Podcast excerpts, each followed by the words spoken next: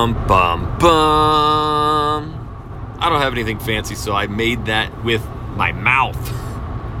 Welcome back to the Walkin' HTX podcast. Number 13 is now the worst time to move to Houston, Texas. I don't know. We're going to talk about it. And I just bought my own personal residence right now, so I can give you true stories of what it's been like.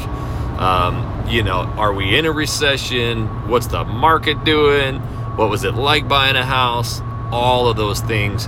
Um, and also just general, hey, what it's like moving, living here. I actually got um, a couple of questions from you guys, so thank you so much. Uh, HTX podcast at realagentnow.com. That email is down in the show notes.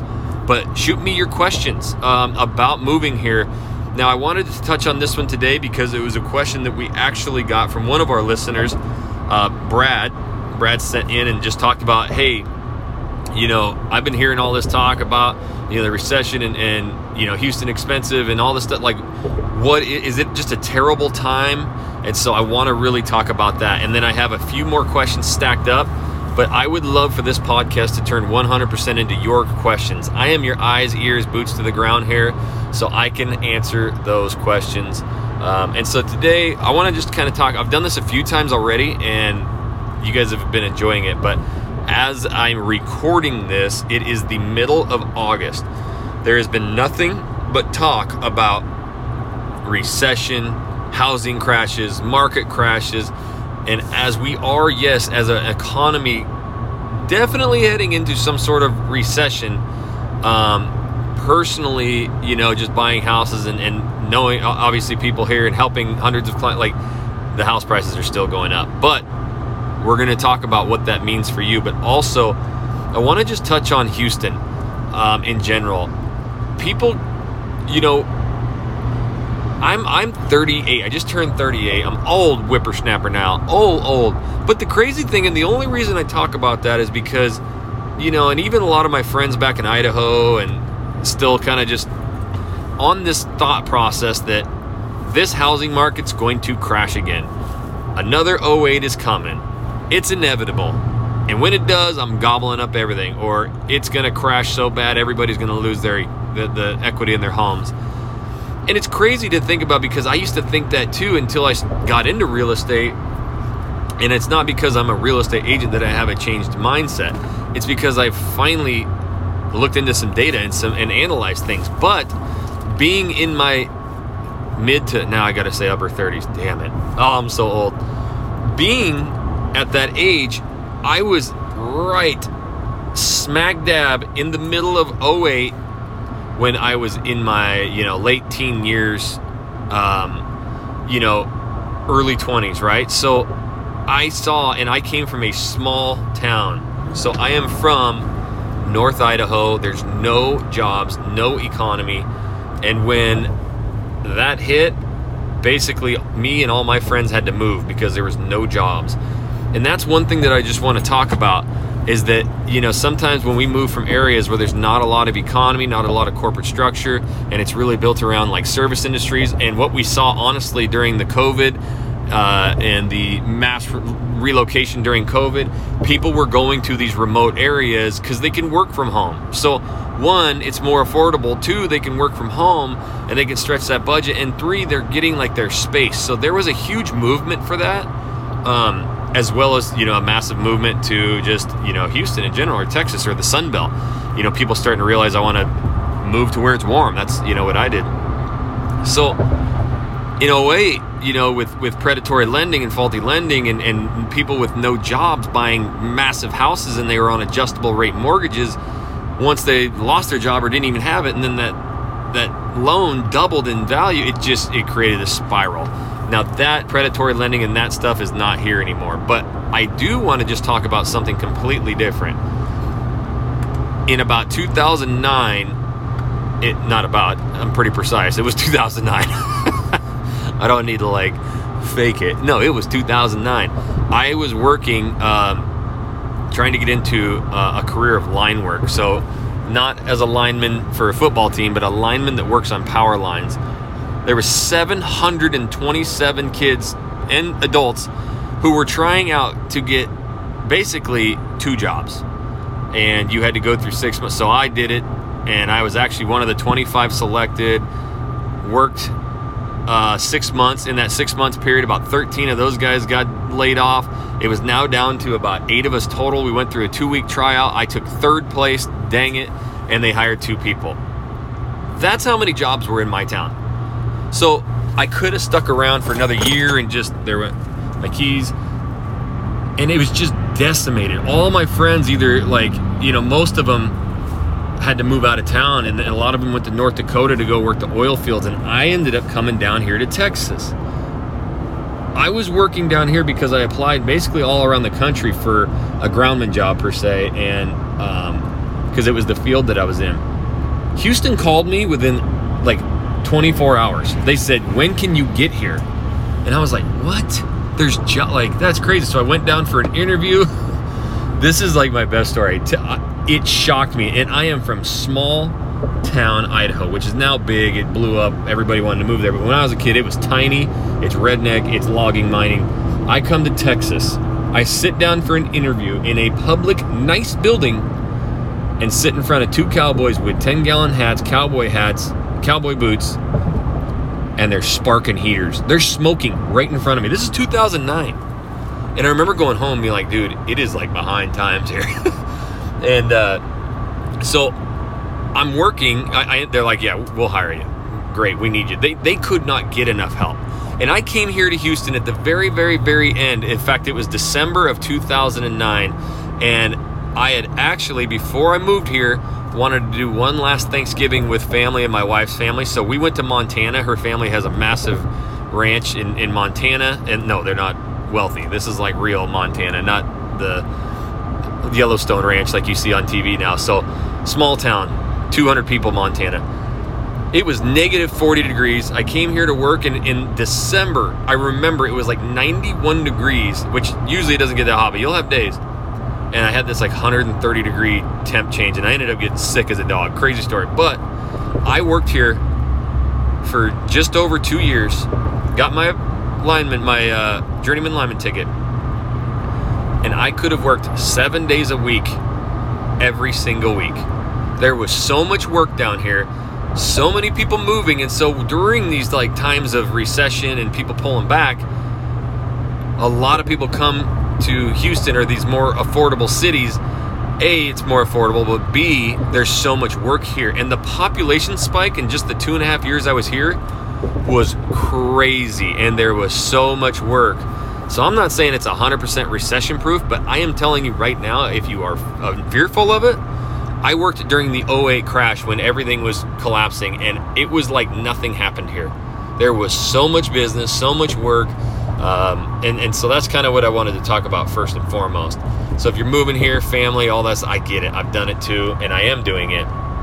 And now we move back for the second time um, because just purely choice, just wanted to live back in Texas. Um, so we just bought a house, um, sold our house, and bought. These interest rates have completely spiked. And then as of the last few weeks, they fell back down into like the 4%. We're not seeing the market really pick up in a sense to where, yes, we have so many clients moving here and buying houses. Yes.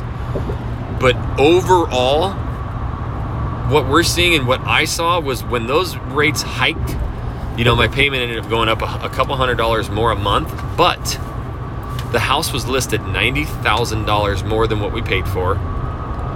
It sat on the market for like three weeks, which in, in these markets, it's like, what the hell's wrong with it? That's what I was even thinking.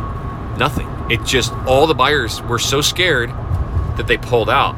And that interest rate hiking a little bit actually um, caused a lot of the buyers to, to not be able to afford some certain levels of homes too. And so it was just this awkward period where really it was free reign. We went and shopped homes. Now, we've helped 200 clients move, relocate here, and buy houses. And Joe, my business partner, definitely spearheads the real estate team. He's an absolute bulldog. I mean, what he did for me and my houses and stuff, and he's just so good at real estate. And he was like predicting all this stuff. And right now, you know, talking with him a lot, and obviously we work together side by side um, you know, he's just constantly talking about like, man, our clients are just eating this. up. Like they, yes, some of the interest rates have gone up, but man, we're getting inspections done, appraisals done. Like this is weird. For the last two years, you waived inspections, you waived uh, appraisals. So you went a hundred thousand, one hundred fifty thousand dollars above asking. You didn't get an inspection. You waived the appraisal gap, meaning if it only appraised for five hundred and you paid six fifty, you got to cover that additional hundred fifty thousand dollars to get to the loan. Like it's crazy, and people were doing it.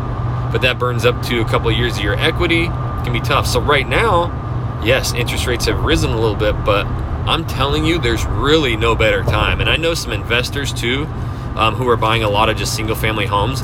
They're putting three to four times the amount of homes into escrow right now because there's just no competition. So, what that's telling me is yes, the housing market is still increasing. Probably won't grow at the rates it did the last two years, but we don't want that. That's unhealthy for the market.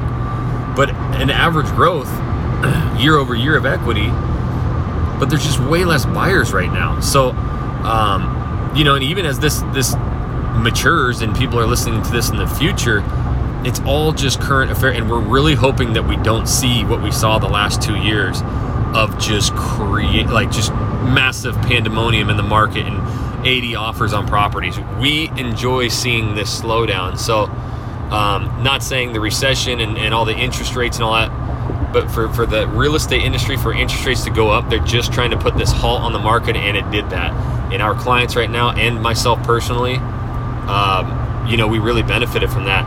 And there's a statement going around right now it's kind of funny but they say marry the house not the rate.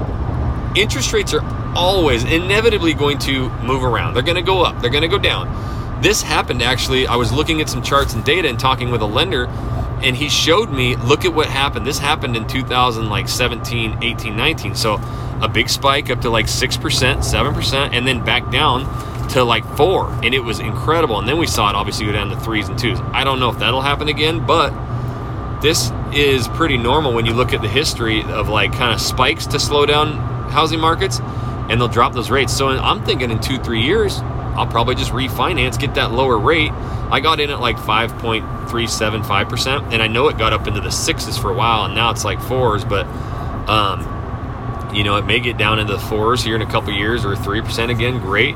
I'll just refinance then. I'm going to have all of that equity. My PMI, my personal mortgage insurance, will be dropped off, and I'm going to save hundreds of dollars a month when my house appreciated. So that's kind of what I'm looking at. And then people go, well, what if it doesn't go down? Well, exactly. If it never goes down, then I'm in the lowest rate. So I'm kind of in this area of not too terrible of a loan. I can afford it. And if it goes down, great. If not, if it goes up, hey, I'm feeling pretty good about right where I'm at then. So you never know when the perfect time is for you. But, you know, these questions are coming up by a lot of people. And I just like to give the honest opinion. There's never a perfect time. It's always, you know, something that it, it's the biggest purchase decision. But at the same time, you know, just know that um, what's being put out there can steer you in a way very negatively that may be benefiting somebody, some party, something. But in the actual real estate world, um, we're still seeing massive appreciation, especially in the Houston market. We're still seeing, um, you know, really popular areas and nice homes getting multiple offers, but even so, it's not like 80 anymore. It's just a couple. Um, and then a lot of areas, even just really nice, really great areas, you know, coming in at asking or below sometimes. The one thing about, you know, like I talk about Joe, the dude's just, he's so smart, knows everything about real estate. He's just so good. And when he sells clients' houses too, now, see, the past two years, you could literally put any price tag you wanted on it, way too high, whatever, and, and you'd get so many offers it didn't matter. Now you can't do that so there's a lot of agents who, I mean, I'm talking tens of thousands of agents who got into business in the last two years, and that's all they know. So they're getting their butts handed right now when they list a house because they're listing it way too high and it's sitting. And then that's allowing our clients to come in too. And Joe knows he does the uh, comparative market analysis and he can run through this with you and show you comps of exactly what that house should be going for. That way, you're not overpaying for it. And if somebody bids way above you, you just set a budget to say, you know what? If someone spends one more dollar than I'm going to put on this house, then that house is not worth it to me. I will find another one that, that is. So That's kind of the way we set it up. But now, if they're way overpricing these things, then they sit for a week, two weeks, three weeks, then you have all the leverage. And a guy like Joe goes in there and he just dominates the deal and gets closing costs, maybe it covers your closing costs, maybe negotiated. And there's some cool things that he can do um, to help with that. So I just wanted to have a general talk and conversation this is all I do. I just I'm, I'm, I'm, spitting it real from somebody who's not born and raised Texas. So I, I do a lot of just what it's like living here, and then also um, you know we are the number one relocation team. My whole pride and everything. When I moved here, there was no videos, no help, and I just wanted to make that. So I do dozens and dozens and dozens of videos about what these areas look like. Go look at our channel, Living in Houston, Texas. There's a few other ones now that have kind of copied what I've done, but we are the big ones. You can see uh, my face and Joe on there. We show you. So now you can go into these communities. I take you around and show you exactly what's in them. And then we've built these systems that help you move here. I mean, it's crazy from showing homes to, uh, you know, there's over 28 conversations that happen during the home buying process. We take care of all that, Joe and his team, especially. And uh, the only way we can help you, though, is you have to reach out. My email is down below htxpodcast at realagentnow.com. Shoot me an email with your questions, or hey, we're moving there thinking of buying a house. Even if it's a year down the road, we love planning that out too. So make sure you shoot us that email so we can help you. And I love your freaking questions, guys. Thank you so much. And until the next Walking HTX podcast, we'll catch you later.